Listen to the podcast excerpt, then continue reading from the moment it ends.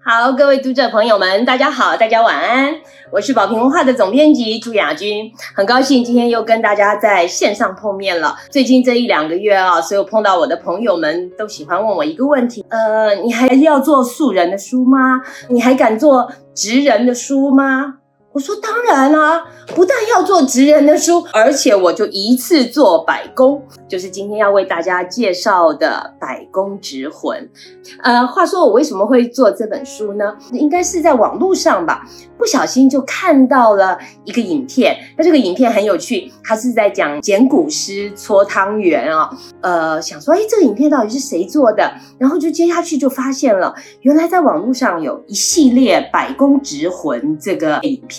那这个系列影片很有趣啊！你一看打开这个影片看啊，你知道它那个片头就用非常强烈的摄影风格，而且影片的时间虽然只有短短的十分钟，但全台语发音，况味十足，充满了草根气魄的这个风格，再搭上中英文字幕。那拍的主题呢，全部都是隐身在市井之间的百工百态。这些职业有些我根本不知道，有一些是日渐式微的这个手工业，那也有的呢是在民间信仰里面，然后一些小人物的心声。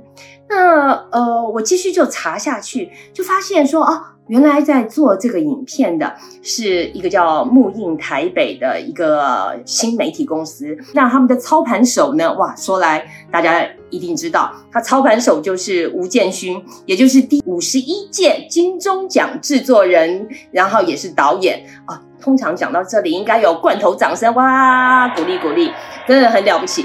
那他之前呢，一直在三立电视台主持像《台湾行脚》啊，或者在台湾的故事。这样的影片，后来他从这个电视下来，转到网络上去制作。他决定要用自发性的去记录台湾的这些传统文化，但重点是呢，是要好好说故事，跟把一个故事说好。各位，呃，我说这两句话，大家觉得很简单，可是其实很难做到。我觉得不论是做书、做影片，或做电影，或所有的艺术，其实。都一样，我们要能够亲民，要能够为人接受，其实就这两件事：好好说故事，跟把一个故事说好。那因此呢，呃，我就找了这个木印台北的团队谈。那当然，我们谈了就很开心，因为我们同样做了很多这个台湾社会各阶层的小人物跟各种职业的故事。而且你知道，一般人啊，像这些师傅们啊，他们其实面对镜头是不敢。说话的不知道怎么说话，面对镜头会害怕。制作团队花了很多精神力气，那跟这些职人沟通，然后在一次又一次事前的采访、事后的制作跟截取影像中间，找到最好的剪接跟搭配，还有语言文字。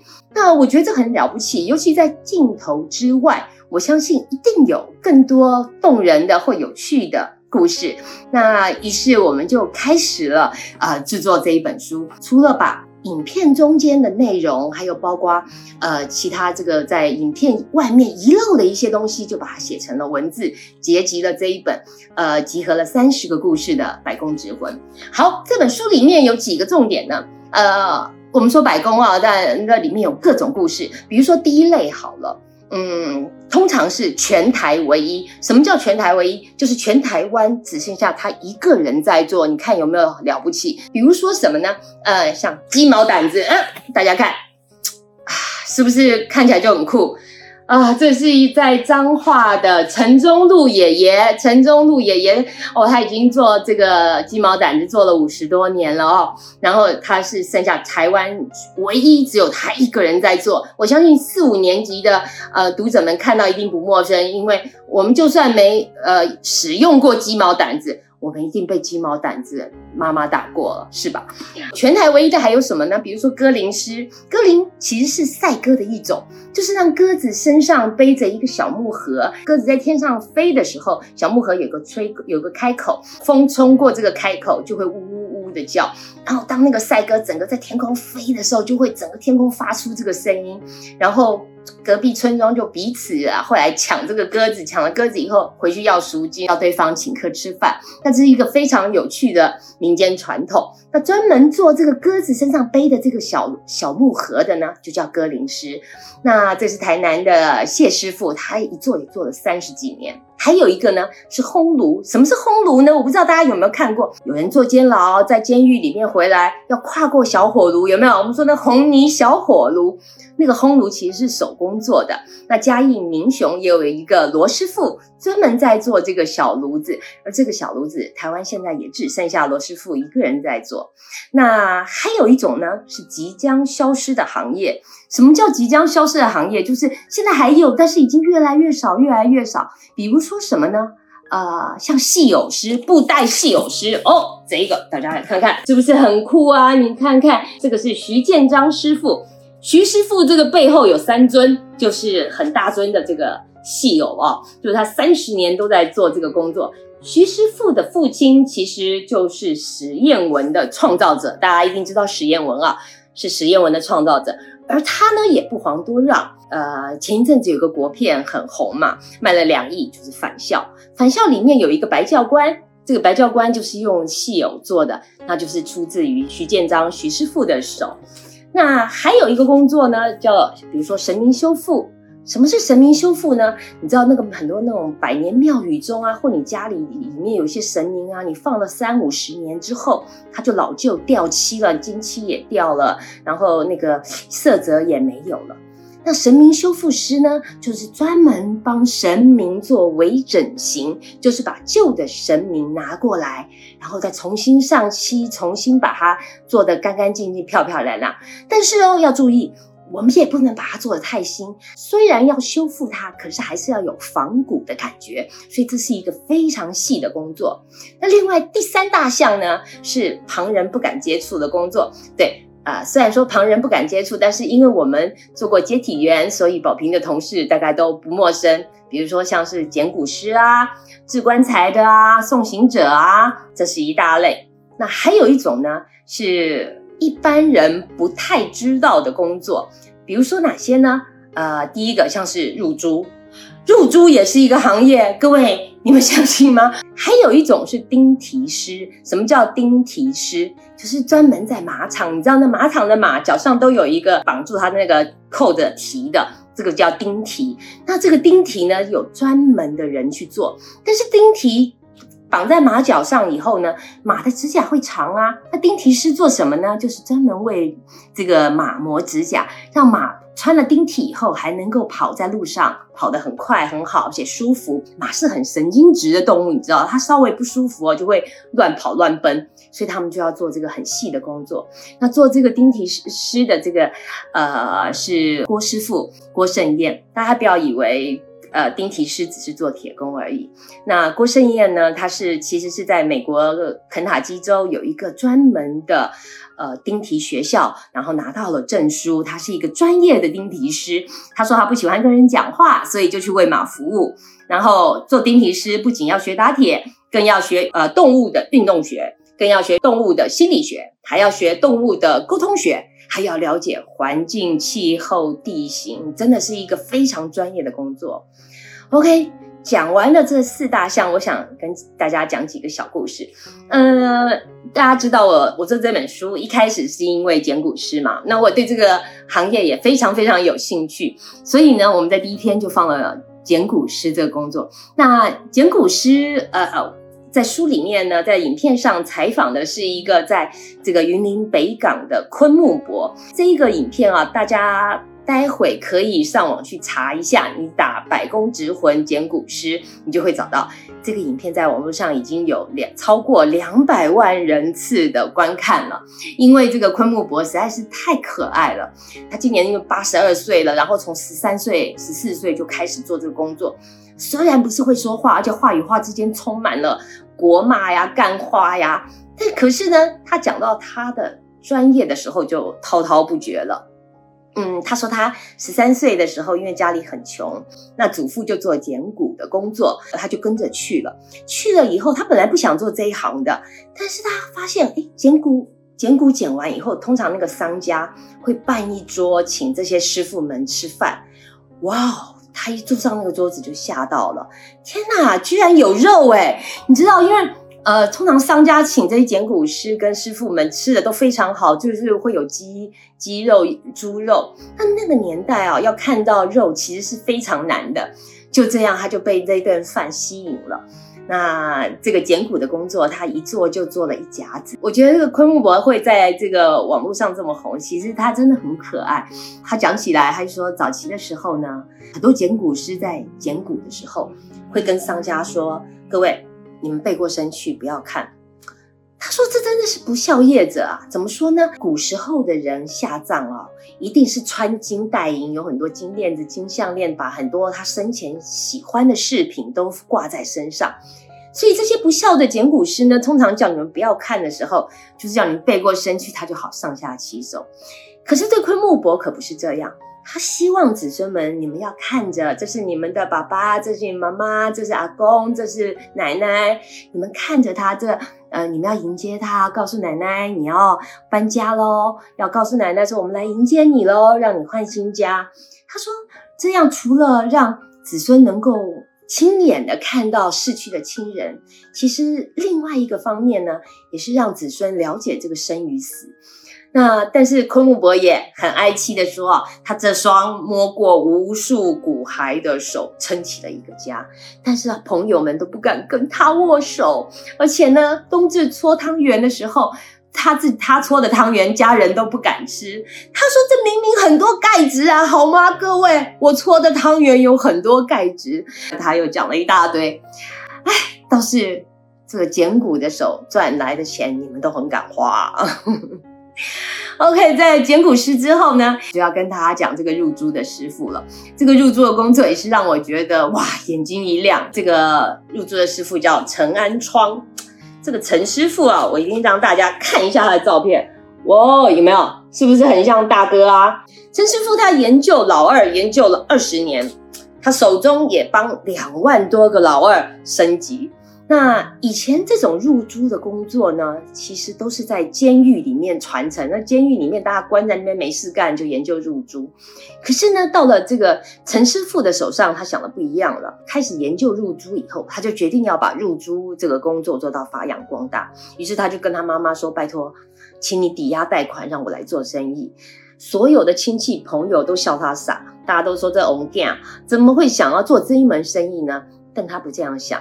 他说：“以前的人啊，这个入珠里面是入这个玉石、玛瑙、水晶，但是这些看起来很漂亮，可是时间一久就有年限的问题，常常这些石子在身体里面就病变了。于是呢，陈安创师傅呢，他就出国进修。各位，你没有听错。”陈师傅就到德国去进修，然后学会了怎么样自己磨珠子。他不要用那些玉石玛瑙了，他自己研发了符合人体工学的纳米珠子。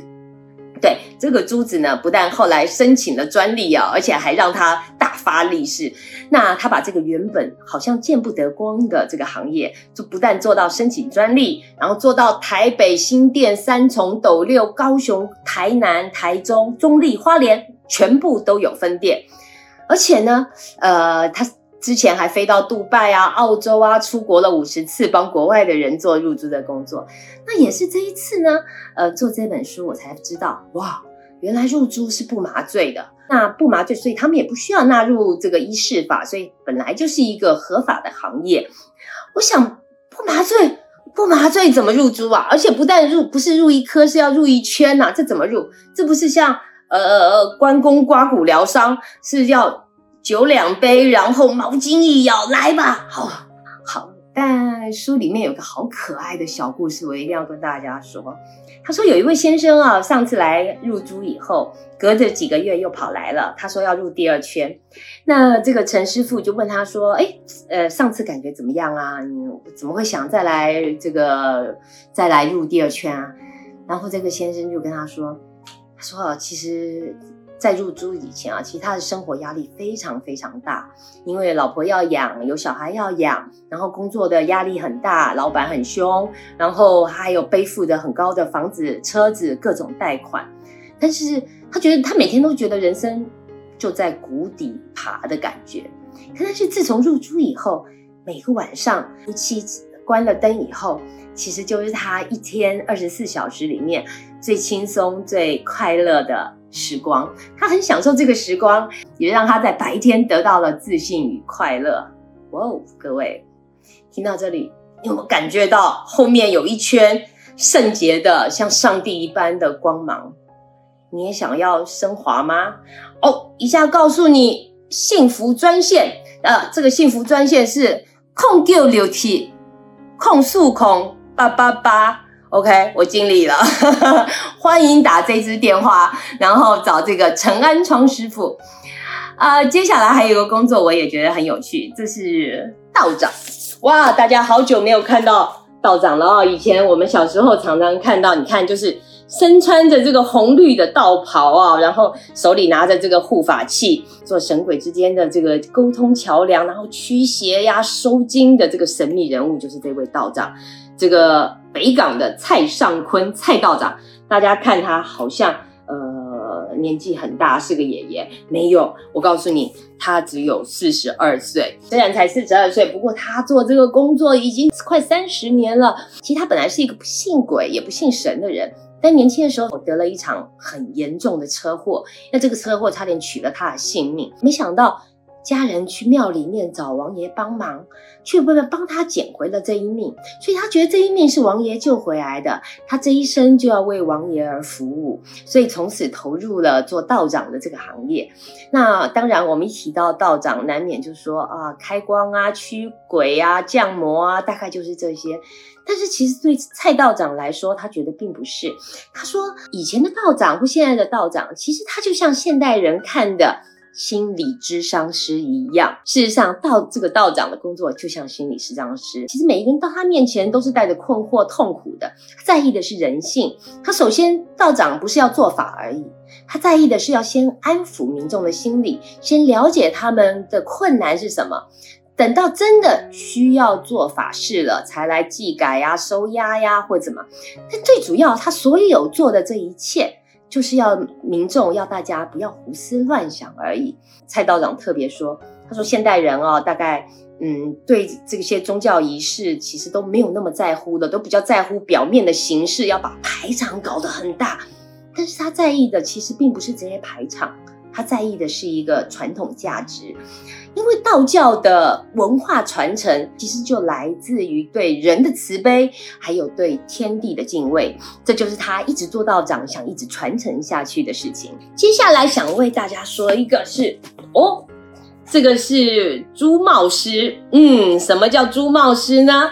各位大家走到庙里面会看到啊，女性的神明，比如说妈祖、王母娘娘、九天玄女。那这些这些女的神呢？她们头上是不是会戴一个像凤冠一样的东西？那这个呃嘉义东石的王土良，他已经是国宝级，真是国宝级的师傅了。这王土良王师傅呢，他四十多年来就只做一件事，就是做神明头上的珠帽。对，那神明头上的珠帽是非常呃有学问的啊，因为。什么神、什么官位戴什么帽子，要不能只做的像凤冠，而且要比一般的凤冠更豪华、华丽而精致。因为是神戴的嘛，所以工序要更繁复。大家可以看到这个这么美丽哦。那王师傅在做这个时候，他说哦，其实不只是艺术的美感而已哦，最重要的是说。做这个帽子的时候，你必须要十二万分的专注，从打板啊、粘这些牛铁丝啊、粘这些小钻石，而且王师傅坚持的是，他用施华洛世奇的珠宝跟钻石来做。为什么要这样做呢？因为这样的珠子比较不容易褪色，而且永保光泽。这个工帽呢，其实上面都有他自己的编号哦，然后这个王字，我王某人做的零零零八七六五四号，零零多少号？其实这个编号代表的不只是一个职人的骄傲，也是自信，而且最重要的是他对自己负责的自重，这个很了不起。那最后一个为大家介绍的就是刚刚说的，哇，我好喜欢好喜欢这张图，真是鸡毛掸子。这就是刚刚提到的，在这个彰化盐埔乡哦，你走到彰化盐埔乡，如果看到一个三合院，走进去。哇，那个一院子全部都是这样，在阳光下闪闪发着蓝光跟黄光的鸡毛，那就是陈中路爷爷的家。那七十五岁的陈爷爷，那也是一座呃做了六十年，早期农家嘛，就养什么鸡鸭鸭鹅。那鸭跟鹅的这个毛呢，其实都很容易就去，比如说做毯子啊，做什么？唯有鸡毛没有用。后来大家就发明了来把用棉线缠着做鸡毛。那这个鸡毛呢，在很长一段时间啊，在我们爸爸妈妈或奶奶那个时候，它是拿来当嫁妆用的。那不过现在全台湾也只剩下这个呃陈中路陈爷爷，就是台湾这一项行业已经剩下仅存的一人哦，仅存一个用手工在做鸡。毛掸子的人，那如果大家有机会去彰化，不要忘记去找陈爷爷。好的啊，一口气说了好多好多这个职业，其实还有很多没有说啊，比如说篆刻啊、捏面人啊，还有教班，就是专门扛教的那个啊，还有制棺材的啊，还有匠帽师啊，就是神明的匠帽，好多好多没有讲。为什么要出这本书呢？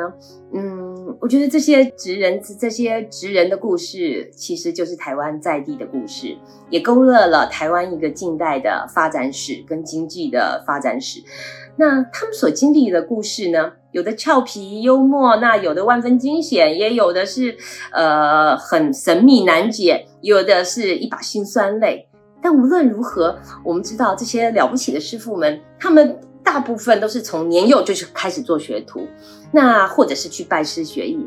但是无论如何，他们都有一个共通点，就是耗尽了一生专注在一个行业上面。当这个修复破旧神明的师傅跟你说要耐得住寂寞啊，这里坐的只有你一个人，没有人知道你是谁。那要承受得住孤单啊，这是丁提师说的。他说他没有人可以讲话，只有跟马说话，而且要充满了耐心、专注、毅力。我想这就是这些百工职人、百工职人所要告诉我们的燃烧的职人魂。谢谢大家。那非常希望大家啊，除了呃看这本书以外，你也可以上网去查一下《百工直魂》，一打就有一堆影片。呃，这个影片啊，在其实，在网络上非常红。你去看一下影片，我觉得它真的让人感动。